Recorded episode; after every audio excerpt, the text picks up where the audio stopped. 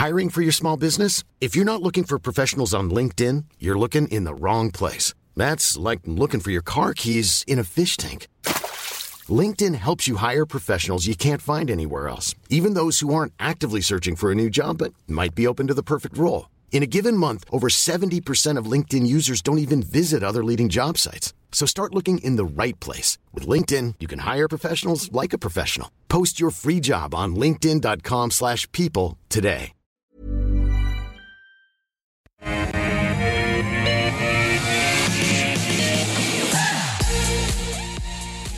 Hello and welcome to the call. 10 stocks picked by you two experts, one hour. It is Friday, the 22nd of July. I'm Andrew Gagan. Good to have you with us. Our two experts for this hour Luke Winchester from Merewether Capital and Claude Walker from A Rich Life. Welcome to both of you guys. Uh, Luke, what's going on at an index level at the moment? It's been a positive week. I think we're up around 3% uh, on the local market. Uh, you see that as being sustainable at this point?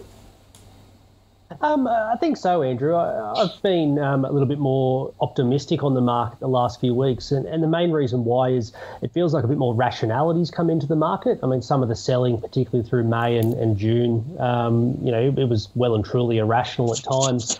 I think we've come into July, a bit more rational market, and, and what you've really seen is some responses to fundamental updates. I mean, Megaport was out the other day. It's not my favourite business, but that was a good quarterly update from Megaport particularly compared to where the business had been in those pre- previous quarters.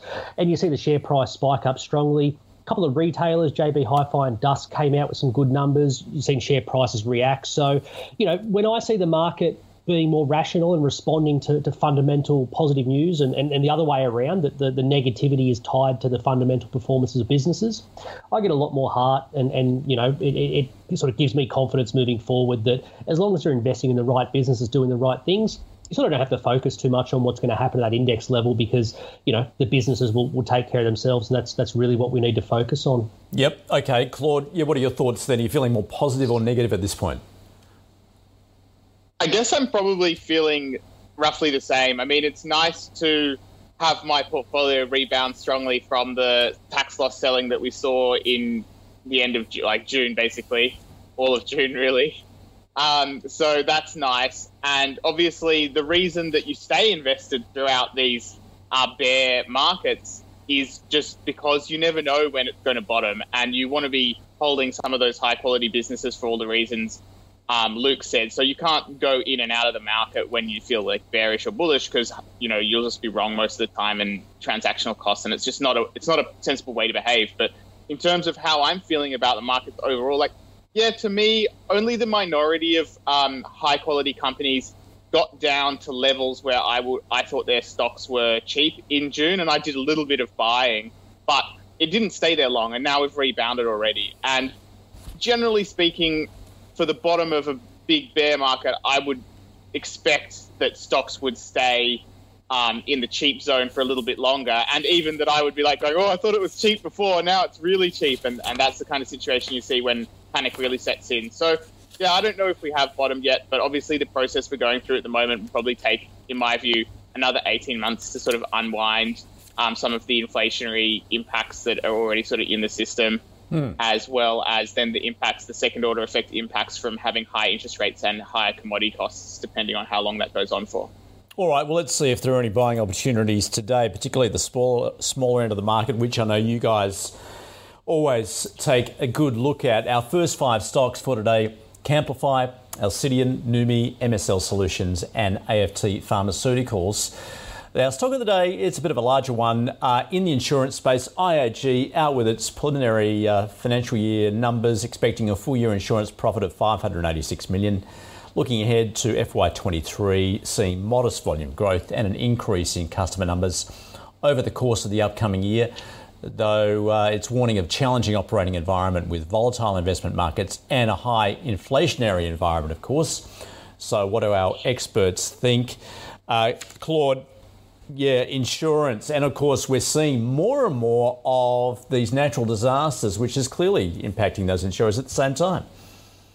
Yeah, that, that's exactly right. The uh, main reason that I'm I've not been enthusiastic about investing in insurance for my entire career as an investor is because I have an extremely long term view, which is that um, actuaries at insurance companies are ex- extremely smart and extremely good at modeling things, but the impacts of climate change and the associated extreme weather events are just almost unmodelable. You know, uh, I definitely think that it's a brand new challenge. Their actual job, their core bread and butter of how insurance makes money is by being good at predicting the risk that a certain thing will happen and then charging appropriately for insurance against that thing.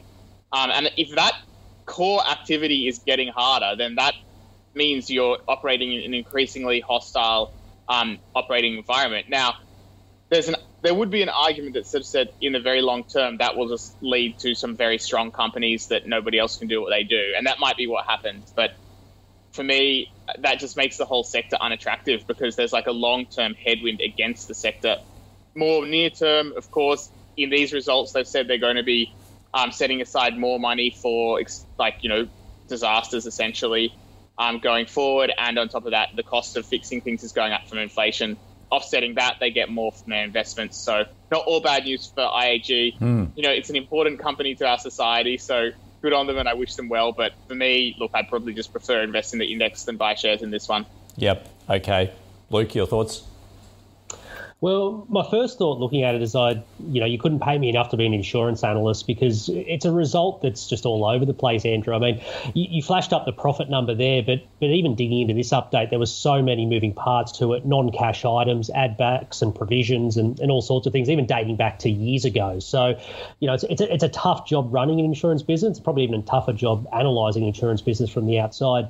Um, you guys, you know, Claude touched on, I think, a very important thing, which is that that increasing rate of natural disasters. And these guys, IAG, have come out and, and said next year they've increased their provisions by 19%. So uh, to, towards that natural disaster, um, you know, uh, allowances. That compares to their written premiums only increasing by high single digits. So so clearly, you know, they're, they're anticipating an acceleration and they've been caught behind the curve the last couple of years, particularly with the um, the floods and then the bushfires before that. Um, look, I, would probably take a step back for something like IAG and acknowledge that from a um, accounting point of view, very difficult to analyse. But I think the one thing you can sort of fall back to is the, is the dividend yield to a stock like this. Have a look today; it's about four and a half percent. That's not too bad in this environment. Um, you know, it, it, may be a bit lumpy around um, you know certain years where they may report stronger cash profits than others, depending on you know the, the environment we've just been talking about. Um, but you know, they've come through a tough period, and, and giving that that yield of four and a half percent, I, think is not too bad. Um, I, I would hold it if you're there for that reason if you're someone who's after capital growth, though, this this isn't the business for you. I mean, at four dollars twenty, I went and had a look at the at the really really long term chart. That's the same price it was back in two thousand and four. So I, I, wouldn't be in this business if you're expecting capital growth. If you're happy for that dividend yield, so sort of four to five percent, I would have a look at IAG as a, as a more safe, steady option. Um, but yeah, and, and hold it only if you're there for that reason, Andrew. All right, okay. So that's summation of IAG. Let's get into the stocks as picked by you. The first one is Camplify. Rainer wanting to know about this one. Uh, it is what described as the Airbnb of uh, recreational vehicles. Claude, I know uh, this has been a, a favourite focus of yours, but let's start with Luke because it's actually a local Newcastle company, mm. isn't it? Uh, Luke, have you actually um, been on board. I'm just taking a look at the um, the share price. In fact, uh, it's it's round trip. They've jumped on and they've jumped off at pretty much the same price. So over the over the, the past 12 months, um, how do you look at it? Yeah, not one I've owned, but you're right. It is a it is a local Newcastle business. Their uh, their offices are not far from me, actually, where I am. Um, look, you know the Airbnb for for caravans. Um, that's the ambition. That's the target. And and if they can get anywhere near that sort of um, you know, aspiration, particularly on a global level, which they're trying to do, then we'll look back at a, you know, 83 mil market cap and, and, and you know, it, will be peanuts compared to what this business could be. Now, of course, it's a, it's a long, long journey to get there. Um, they're doing the right things, though. And you look at the metrics, um, had a, you know, a recent uh, update in, in, um, in early June. The, the operating metrics of the business look pretty good. Um, you know, rattle some off. Um, booking value was up. take rates were up to nearly 29%. Um, returning hirers increased from 20 to 25. So all of the things you want to see for a marketplace business going in the right direction. Um, it's it's not cheap today. Uh, there's no cash flow metrics in that update, but I suspect they're still burning you know, a few million dollars a quarter with, with 17 in the bank, so a bit of runway there. So you're not paying for a cheap business today, you're paying for the potential of what it could be. But, but you know, as, as ASX participants, we know what these marketplace businesses can look like. We, we only have to look towards REA, Seek, Carsales to see how dominant these two-sided marketplaces can be when you manage to become that dominant player and attract both sides of the marketplace to your platform. Um, I think as I said, I, I, don't own this business. I would hold it if you're there because you're there for the long term potential, and I don't think that's changing despite you know what, what's going on in the broader market today. What I would say to, to, people who do own it or people who have it on their watch list is, is focus on the supply side of that equation. So getting people's caravans and camper vans onto the platform. I think that's the more difficult side of the marketplace to bring in. Um, even even management acknowledge that they, they talk about you know bringing caravans and bringing supply onto the marketplace. I think the demand's more easy to capture, and they're, they're quite adept at using search engine optimization and things like that. So so far those metrics look good. They're growing those vans on platform. As long as that keeps going in the right direction and they're, they're building that two sided marketplace, I wouldn't focus too heavily on short term profitability or cash flow. Um, you know because it's, it is all about sort of building that long term value engine um, that, that a true marketplace being. So it, it's a hold from me, Andrew, um, especially coming into a, a, reporting season. We'll wait and see again what the update brings. But, mm. um, you know, hopefully hopefully building something really, really interesting, um, you know, just around the corner here in yep. All right, okay. Claude, yeah, what's your expectation, Claude, uh, heading into uh, its uh, earnings results? Well, I guess my well, what my hope is and my expectation is the key number for me to watch heading into these results is the booking revenue. Now, so actually, you're correct to say that this is one that I've really followed and I really like it. It, as in to follow it. I don't own it presently. Luke gave a great outline of you know why one should be interested in the stock. I reckon, but uh, the key point is that you know I had owned these guys previously, and then last year, then the last year, their stock price went uh, bananas, and I sold mostly in December, and then I held on to some for the long term, like Luke was saying. But then in their most recent results, um, I was actually disappointed by them and sold after the half yearly results. And the reason I was disappointed is because um, I feel like there's a little bit of diversification going on in the business. Now, I fully appreciate that they want to get more RVs onto the platform. Um, and look, the good news in the most recent update is that that's up 60%. But in my opinion, having the distraction of then going into actually retailing RVs, uh, you know, selling vans at a gross margin of just gross margin of just 12.5%, you know, that to me just seems like absolute crazy stuff. I don't know why they're doing that. I don't know. Um, yeah, look, there's I could speculate, but it just seems like they're distracting management. It couldn't possibly, in my view, pay off um, for the salaries and the and the mind power that they they spend thinking about that. So, um, I would zoom in on actual booking revenue as the best read on um, how the actual ecosystem is growing in terms of the number of people hiring on the platform, and then of course the people coming back to do that. Now mm. that's why I like the stock because I think that um, you know there is a real uh, market for that, and maybe that's a really a growing market, and that could be really powerful. So I would actually I sold it above current prices, but I would actually put it probably in the hold basket now. And yep. to be quite frank, I could imagine myself buying at current prices if the actual results come out and they're quite strong. All right, we'll check in with you once that happens. All right, so that's Camplify. We better jump out of the wrecked vehicle and into a sports car because we're falling behind, guys, in terms of time. Claude, let's get into uh, Alcidion. Um, it, uh, you wanted to know about this, um, it is the uh, hospital software business, uh, strong balance sheet, uh, significant recurring revenues derived from what it's got government, private, domestic, international hospital, hospitals, and healthcare providers. What are your thoughts, Claude? Uh, yeah, so I'll save some time on this one since I've written about it and spoken about it heaps, and I do own a, a small number of shares. Look, my biggest concern with these guys is that I found out not so long ago after you know their last report half yearly report that when they refer to recurring revenue, they're not um, referring necessarily to recurring revenue that recurs every 12 months. So after I realized that, I downgraded my valuation of the company.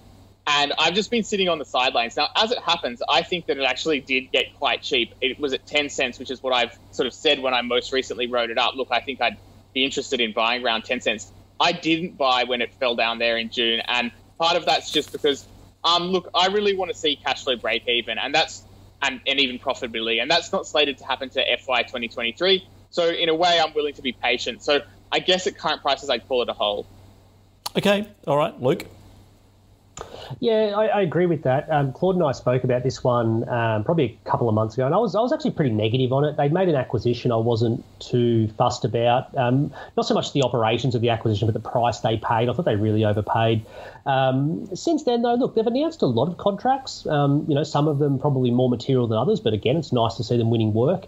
And the last quarterly, I think, was getting towards what Claude was just alluding to. So they reported a slight operating cash outflow. Um, but in the notes, you know, sort of made it clear that if you if you adjust for the the M and A costs of that acquisition they made, they were roughly about cash flow break even. So they're they're getting towards that point they need to get to. Um, Claude's right though. This is a business I think that's a little bit more lumpy than what people think because that recurring revenue doesn't come in steadily month by month. It's it's very lumpy around when they get those cash receipts. Um, so you know, I, I, wouldn't expect to jump in on one good quarter and, and the business, you know, is, is smooth sailing from there. Um, you're going to see good quarters, bad quarters, but but hopefully overall that trajectory moving in the right direction from probably FY23 onwards. Um, I, I, think I come to the same conclusion as Claude as well. For me, it's a hold. Um, if you don't own it, um, you know, and, and you're sort of an, attracted to this micro cap space, it's definitely one to put on your watch list. It's, it's mm. medical technology. They're, they're such brilliant businesses if they can make them work. So I've got it on my watch list and if the right time, right price, or, or you know, right execution came along, it's definitely one I'd be more than happy to own. Yeah. Okay.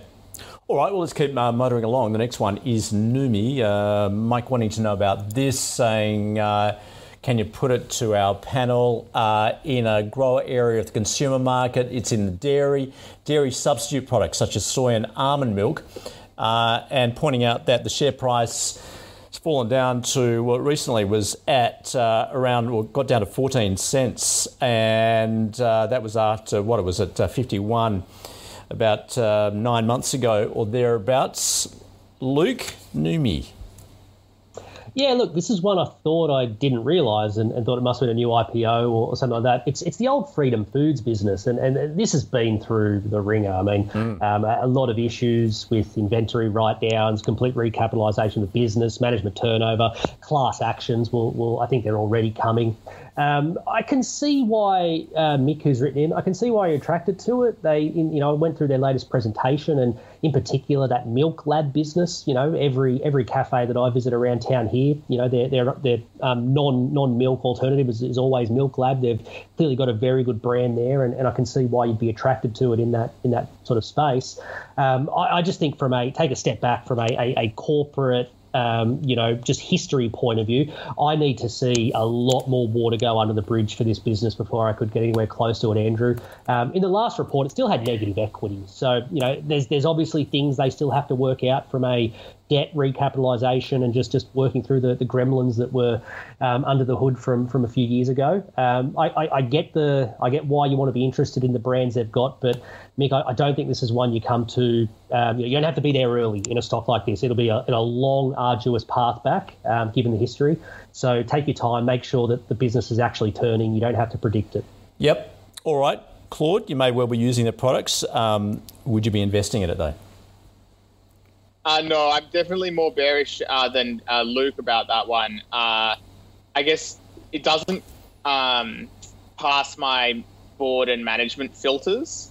And I guess I would say to any retail shareholder who's thinking of buying this, like, can you write me an email explaining the impact of the related party transactions since 2017 or whatever? Because I don't think that people can understand that easily.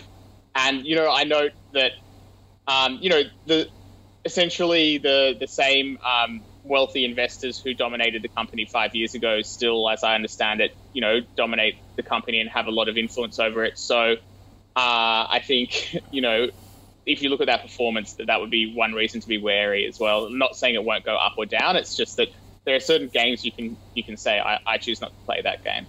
Okay, so you're avoiding it at this point then. Okay, you don't feel as though a lot has changed, even though it's been rebranded. Uh, all right, let's move along to MSL Solutions. It's sports, leisure, hospitality, uh, SaaS technology provider. Uh, recently signed a five year contract with Stadiums Queensland. Um, Linda's saying it has been recommended quite a bit recently, so would love to hear what you guys think about it, Claude? Uh, so MSL Solutions is one, another one that I've sold in the past, and actually, sort of the, my main problem with this one is that it seems to want to be treated as if it's a high growth stock. Um, but really, I'm not seeing that high organic growth. So in the first half, um, the company made about just under 17 million revenue. Um, so based on the midpoint of guidance, revenue would actually be down half on half. So first half to second half of FY 2022. So like that's fine if you're like a mature business that's profitable, pays a dividend, that kind of thing. But the, the moment when I decided um, to sell my stock in this, which was a, was above twenty cents at the time, is that when someone asked on the on the H1 results call when the company might pay a dividend, the CEO laughed and passed the question to the chairman, who said, "I don't believe a one-off dividend provides any benefit to anyone going forward," according to my notes at, um, on the conference call there. So yeah, basically to me, it's like its growth should be a dividend stock, but it's it's not doing that. So I really just don't see where this fits at all. In it just basically to me, it wants to be a growth stock and, and valued on revenue, but I don't see any reason to do that. So you're what? Just avoiding it? I would, yeah, I'd avoid it. I'd sell it. Like I think oh, okay. that there's a lot of people that are just looking at the short term operating leverage in the profit, and I guess extrapolating those growth growth rates. Like, don't forget if you just if you just cut costs to make your profit go up mm. um, without growing revenue, you can't do that forever. So it's not really the growth kind of multi-year compounding growth that you look for as a growth investor. Okay, Luke, are you as negative as Claude? No, this is one Claude and I, I guess we disagree on. Mm. Um, it's, it's come up before between us. Um, look, I, I, own this in Merewether Capital, so I'll, I'll disclose that. Um, uh, the the Suncorp and, and Gabba announcement that was came out the other week. Um, you know, the company, I, I, think it's sort of flagged that they tendered for those, and, and you know, being a Queensland-based business, were, were uh, you know, probably in the in the box seat to be awarded, but it's still you know nice to see. And um, you know, Stadium Queensland, there's seven other stadiums, obviously smaller, but maybe um, MSL will be will be front uh, seat to, to grab those ones as well. I actually agree with Claude's point, though. I mean, I, I, don't consider this to be a high growth business, so I think you've got to pay the right price for it. Um, today, it's about a you know 63 mil market cap, you know maybe somewhere around 12 to 15 times EBITDA. And I'm happy to grant them that because they generate decent cash behind that that EBITDA metric. Um, so so it's had a nice bounce since that announcement. I think it's a it's a hold from here. It's certainly what I'm doing with Merewether Capital. When it you know during June in that in that tax loss selling when it got down to sort of sub 10 times EBITDA, that's the price you would look to buy. I agree with Claude. It's not high growth. You're there for for a valuation. Um, so you'd be looking to pay sort of maybe sub 10, 10, 10 11 times EBITDA um, max. Um, but again, look, management they've got ambitions to grow. I, I understand the, the, the sort of um, let's let's see the runs on the board before you, you, you, jump in and really price them for that growth. Um, so they've got to execute from here. We'll wait and wait and see how they go, but it's a hold hold for me. Okay, that's MSL Solutions. Our fifth stock is AFT Pharmaceuticals. Harrison wanting to know about this, saying, "I want to hear the thoughts specifically of Claude and Luke." Uh, and uh, saying it's a company he's never heard of before. Um, uh, likely to be in the wheelhouse of both Claude and Luke. We'll find out in a moment, saying it's underfollowed and it's in the health industry. Um, has recently launched uh, over the counter medicines online in China. So I don't know what the growth potential is there. So, um, Luke, I can't say I'm overly familiar with it either. What, what you, uh, how familiar are you with it? Um, I wasn't Andrew until you know the list came through and I had a look. I think the main reason for that it's a New Zealand business, so you've got an ASX listing, but it's very illiquid. It's primarily a, New Zealand exchange um, business, and also so be aware of that as well. As one of the points I was going to make to Harrison is, um, you know, if you jump on the ASX website or your CommSec data, you'll be getting the Aussie dollar denomination for metrics like market cap and things like that. But the business reports in NZ, so just be careful if you're calculating PEs and things like that. That you use the NZ listing, I think, is, is the easiest workaround. Um, but look, when I took a look, it's a, it's a very high quality business. So a revenue CAGR of 14% for the last 10 years. Profits have grown steady alongside it.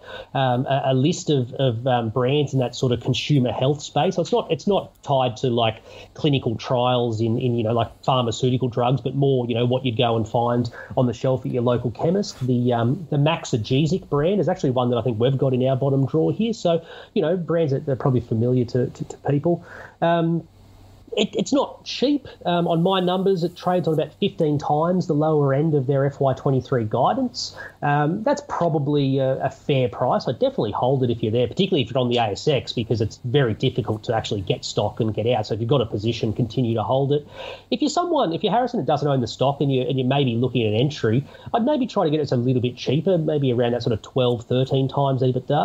And in, in a liquid stock like this, I, I think you'll get those opportunities, be that in an irrational market or even just one irrational seller in such an illiquid stock. It just takes one person to dump, you know, fifty, a hundred thousand dollars worth of stock, and you might get a bargain on any particular day. So always keep an eye on it. Um, it's probably just not liquid enough, or or um, I, it's a bit um, steady, I suppose. Mm. I, I, I, prefer a, a, bit more a bit more growth, particularly for that sort of size.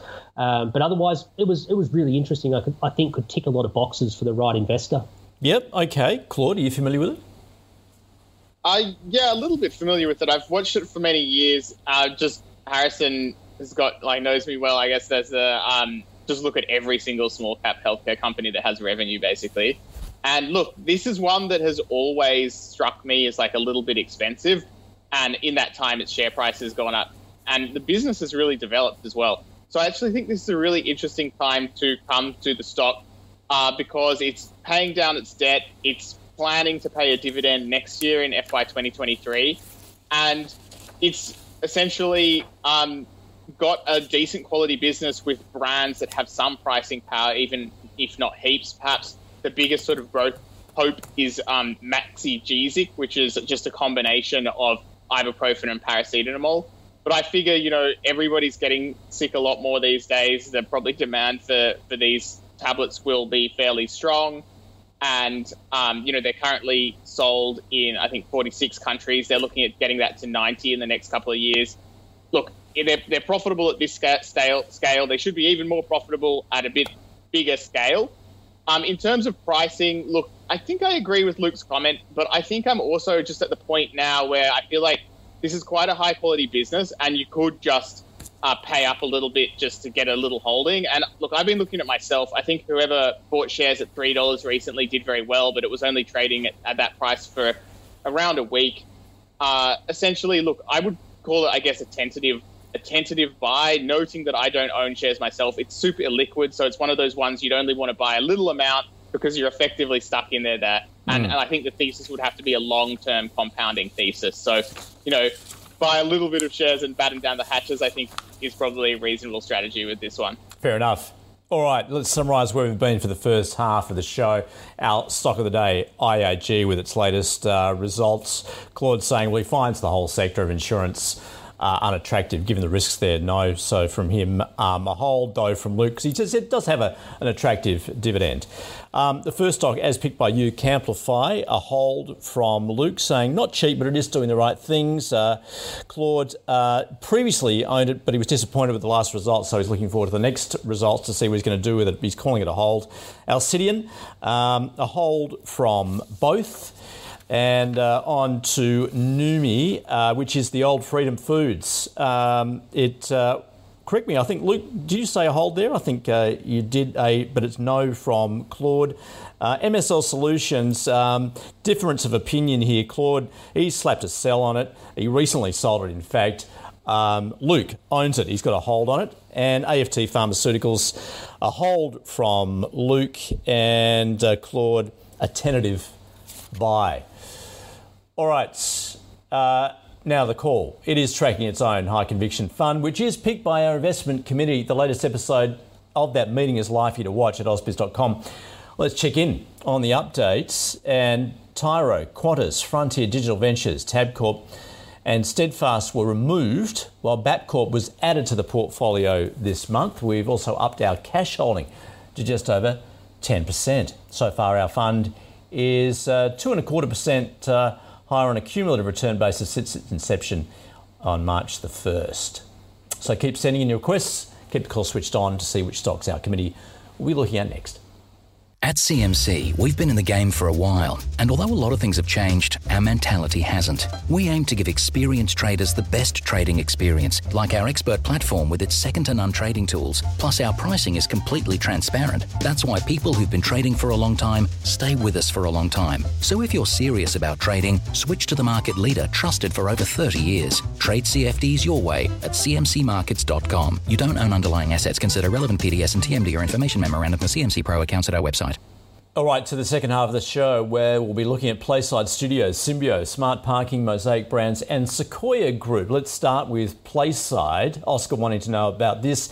Did release that uh, that game, Dumb Ways to Die, and, and, then released a bunch of NFTs off the back of that. And uh, in fact, last month they signed an extended agreement with Facebook and Meta uh, with more gaming development in the works.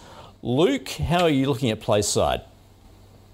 Um, look, it's it's a very interesting business, and I think you're backing um, an entrepreneurial management team who, you know, you look at or you look or speak to them, and they clearly just live, sleep, and breathe gaming. They know the industry, and um, they're very they're very quick to act. So, so take that NFT experiment you were you were talking about before, Andrew. Um, you know, it sounds interesting. There's a few buzzwords to it, but they generated eight million dollars of revenue last quarter, um, and, and, of course, there's very little incremental cost. Most of that just fell straight through to, to cash to the business.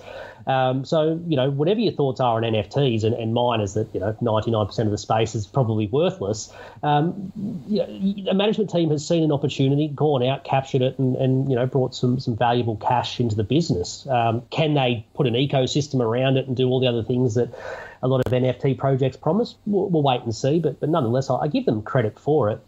Um, look, you're paying a steep price today, 250 mil market cap, and, and you look at where the business has come from. Like people, when people paid you know half a billion dollars for this business um, late last year, early this year, that that was a little bit crazy in my mind. Um, I, I, I, like them from the point of view of by far the best you know video game exposure on the ASX. If people sort of wanted that theme or or, or were looking for that sort of exposure, um, but but you're pricing in a, a lot of success because primarily what this business is is very low margin work for other game developers, the work for hire things they do. Um, at this price today, they really need to to smash it out of the park with their what they call original IP, where they're developing IP in house and capture all of the value from from the games that they develop. So the market got a bit excited about a game called Age of Darkness, which I think has done okay, but generated a couple of million dollars, um, you know, over the last couple of quarters. It's not, you know, it, it doesn't support that market cap of where they are today. So I think if you're there, I know it's a theme we've had. It actually reminds me a little bit of Camplify, to be honest. Um, you hold it if you're there because you're there for that long term promise. And I think you're backing a very good management team that have sort of proven they're passionate about the space and they can, you know, keep their fingers on the pulse and move quickly. Um, for me, I, I, sit back and I'm happy to watch this one and just wait to see that execution. Um, it's also a very lumpy space, gaming. I mean, uh, it, it's one of those ones where people look towards the winners like a Fortnite or a Call of Duty where these franchises generate multi, you know, hundreds of million dollars over many, many years. Most games will have a, a spike for a couple couple of weeks or months and then fade away into obscurity. And, and, and, and these developers need to constantly keep on churning out new product to try and capture that uh, magic again. So I sit on the sidelines for this one. But mm-hmm. if you're there, I actually would hold it. I, I think you're there, you're there to back management, and they haven't put a foot wrong. I'll, I'll grant them that. Okay. Claude?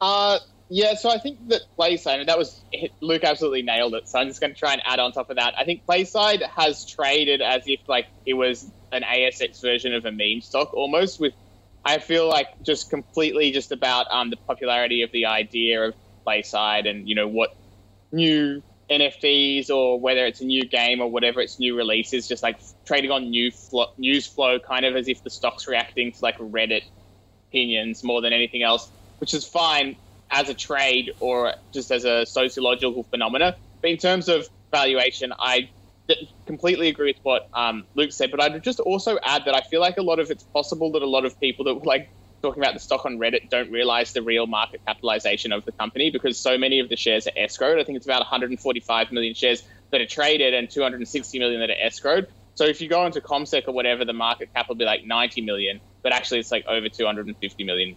So that's my two cents on it. Otherwise, look, it's an interesting business. I think it's kind of like Camplify in that it's in that set of money losing stocks that it's a bit more of a hopes and dreams than a um, profitable business. uh, but I actually think it's way more overvalued than Camplify because its market cap's so much bigger. And um, look, it, it still loses money, and even its really great last quarter, that was more like a one-off thing. If you go back a couple of quarters, the cash flow was a lot weaker. So yeah, I would just probably avoid it, except if you wanted to treat it as like a high beta, you know, meme stock. And if you believe that meme stocks were going to become a thing again, that might be a way to play it. But for me, I, I'd avoid it. Okay. All right, Playside Studios. Let's get on to our next stop, Symbio. Uh, Jan, wanting to know about this is a telco provider that makes uh, cloud and software-based technology such as communications platform as a service. I think the acronym is CPaaS. Uh, the company's stock losing about half its value, in fact, since November, but it's not alone there, of course. Claude, Symbio. So Symbio used to be called MyNetFone, and it's one that I've owned um, for a long time and and still own it. Um, it's the latest news is essentially that it sold some of its lower growth um, parts of its business and is zooming in on being basically a wholesale wholesale provider to other companies of telecommunications.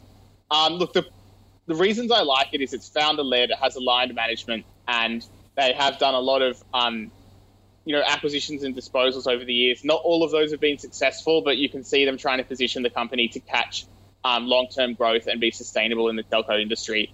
And and that's the tailwinds they're trying to get onto with um, you know these app-based communications that then need connectivity to mobile phones to you know round out the service. They're moving into Southeast Asia, which is a reasonable strategy because they're trying to stay in this growth area. Um, but they have a very strong and decent, uh, profitable Australian business as well, uh, which allows them to keep making profits even as they take risks to try and grow the, the business. That um, that growth strategy could fail. That's probably the biggest risk in the short term. And, you know, the other thing is that I actually just think that analysts have been a little bit um, overly bullish on this. I'm a little bit um, more conservative than the market has been in the short term, but um, I have previously overestimated it. So I actually um, bought shares from between $5 and then even towards the end of June, then I paid $3.60 for some shares, which is closer now to, to my valuation is would be three dollars sixty is where I'm kind of thinking it, it should be at um, to be a buy. That is so. Um, yeah, not a probably close to being a buy right now for me, but I'm just wanted a little bit cheaper just because I'm a little bit uh, skeptical on the short term and um, you know I want to see some success. But having said that, I do hold shares. I consider it um, a good long term, decent quality business to own. So yeah, like it wouldn't be terrible to buy at current prices, but my personal price that I'm aiming for is a little bit lower. Okay, yeah. What, Luke? How do you look at that valuation at the moment?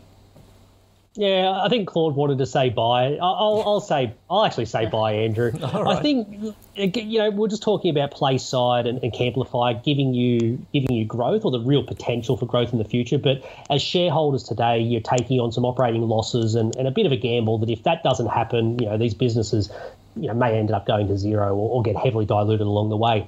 Um, uh, Claude actually I think hits on a very good point. I think this is a business people have probably overestimated the last couple of years. I, I, agree with that point. Brokers were pretty bullish a couple of years ago. You see that when the share price ran up and then obviously it's come off pretty strong. Um, and I think that growth's been a little bit behind where people expected, particularly into that Southeast Asian region where they've been focused. But take a step back from that. You've got a very profitable core business. Um, you know, on, on, my estimation, about 10 times EBITDA, I think is a very fair price. Um, and all the cash that comes along beside that, they have more than 100% cash conversion. So you, you know it's it's a well it's a, it's a true EBITDA compared to some of these businesses that capitalize costs you know in the background. So for me, I think you're paying a pretty fair price just for the core business, assuming that you know nothing else changes. You get a bit of a free option then at, at, the growth, where they are spending about five million bucks a year to go into Southeast Asia. Early signs are okay, but go back to Claude's point. I think the, the thing that really gives you some you know sleep at night um, protection is you've got two founders in the business who through many, many years have proven that, um, you know, they will, will look after the interests of shareholders because they are, you know, large shareholders themselves. So I, I, back them to, if that growth in Asia doesn't come through like they planned, they'll, they'll step back. They, they actually came out last report and said they pulled back from an acquisition because it was going to be too expensive for them. So, you know, I, I, I take the protection of a, of a core business spinning out a ton of cash the optionality of growth, I, I, think it's a pretty low risk buy at these levels, pending, you know, of course, market could do what it do. But uh, from from a standalone stock, I think it's hmm. very attractive, sort of around this four dollar level. Okay, all right. a low risk buy from Luke. To smart parking, Zoe wanted to know about this. It is a global provider of uh, tech, hardware, and software for parking solutions, uh, which enables uh, what's autom- uh, automatic number plate recognition, which um, certainly I find it easier when you go into a parking space and you don't have to fiddle around and lose your lose your ticket and so on. So that certainly makes it uh, easier. And Luke, I know you've been all over this in the past. So what's your what's your latest reading on uh, smart parking?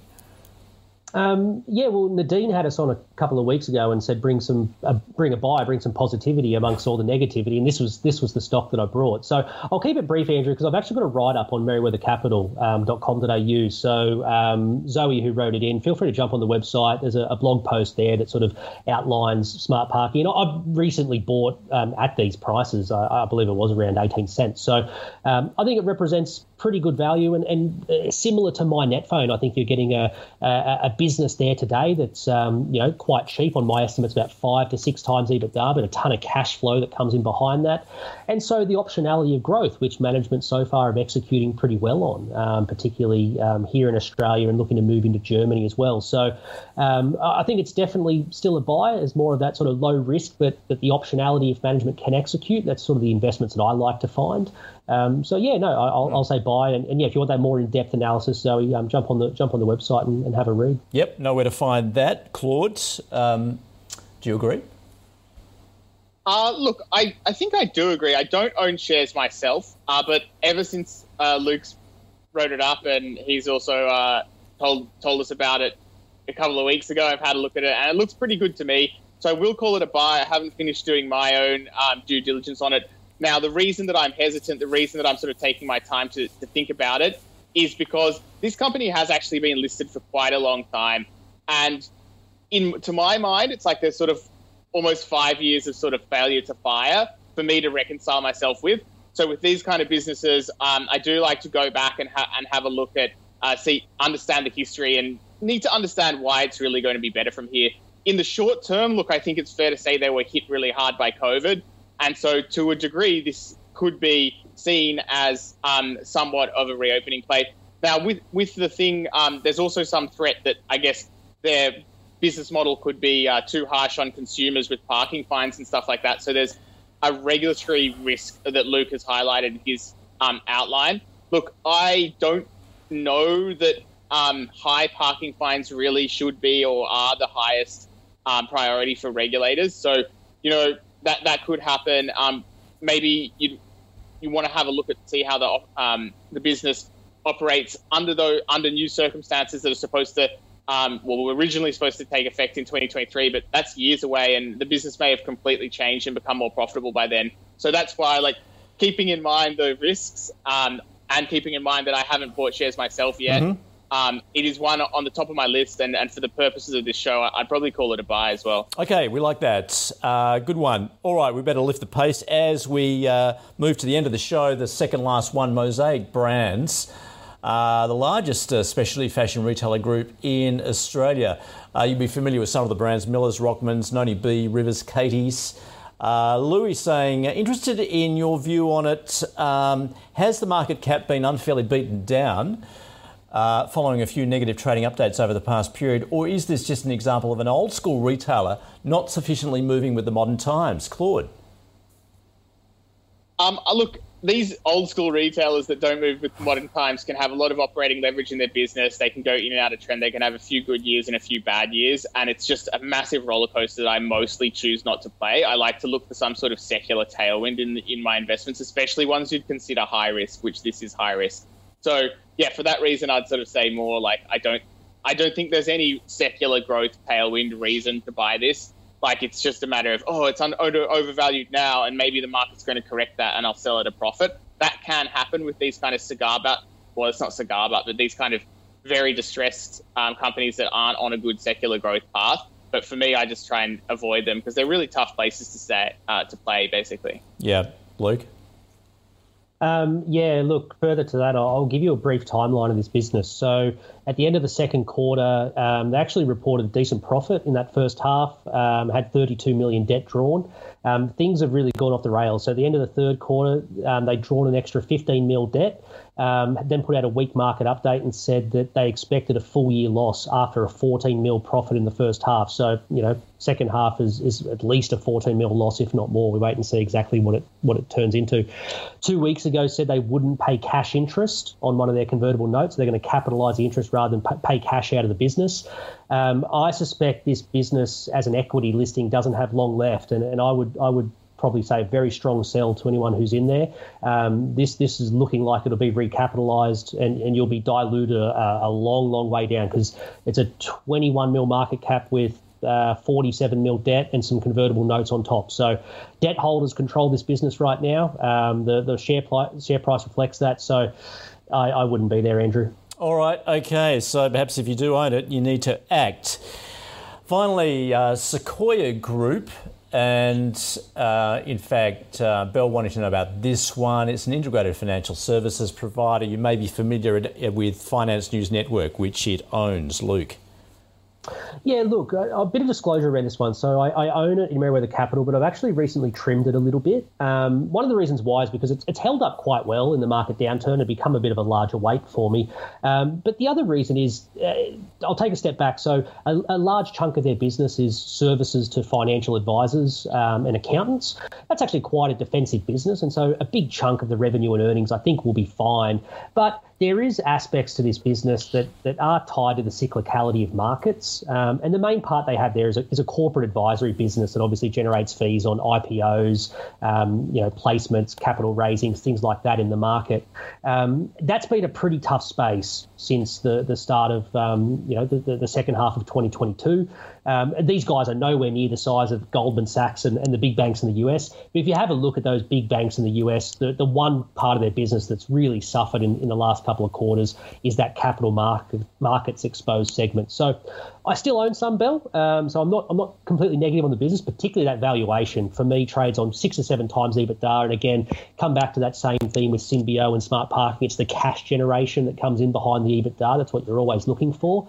So from that point of view, look, I still think it's very cheap. It'll become a bigger bit of a bigger weighting for me, and, and just be a bit wary that it, it, it, does have that cyclical nature. It's not as defensive as, as maybe what you first think. Um, just looking at purely at that services business to the um, financial planners and accountants. So I guess I would say a hold, Andrew, uh, but, but that disclosure that I have actually taken a little bit off for the fund. Yeah. Okay. Claude? Great insights there. I agree that the short term is probably looking a little bit rough. This is actually one I hold as well. Uh, look, yeah, you got that situation where it's buying back shares. I would say, um, I think that for me personally, I'm probably overexposed to some of these um, this industry generally, but uh, so it's funny that I'm like investing in in it uh, with my portfolio as well. But look, I admire what these guys have built. Been watching them on the market for many years now. Um, it can be a tough industry with advisors leaving the leaving the industry, which isn't really good for them, and, and it's a bit of a struggle sometimes. But something needs to fill the void that's that's been left, and um, these guys are there, and they're trying to get scale, and they're knitting together uh, various parts of the like vertically um, integrating in a way in the financial advice industry. And so, um, given that they can take advantage of a low share price by buying back shares, I do quite like them myself.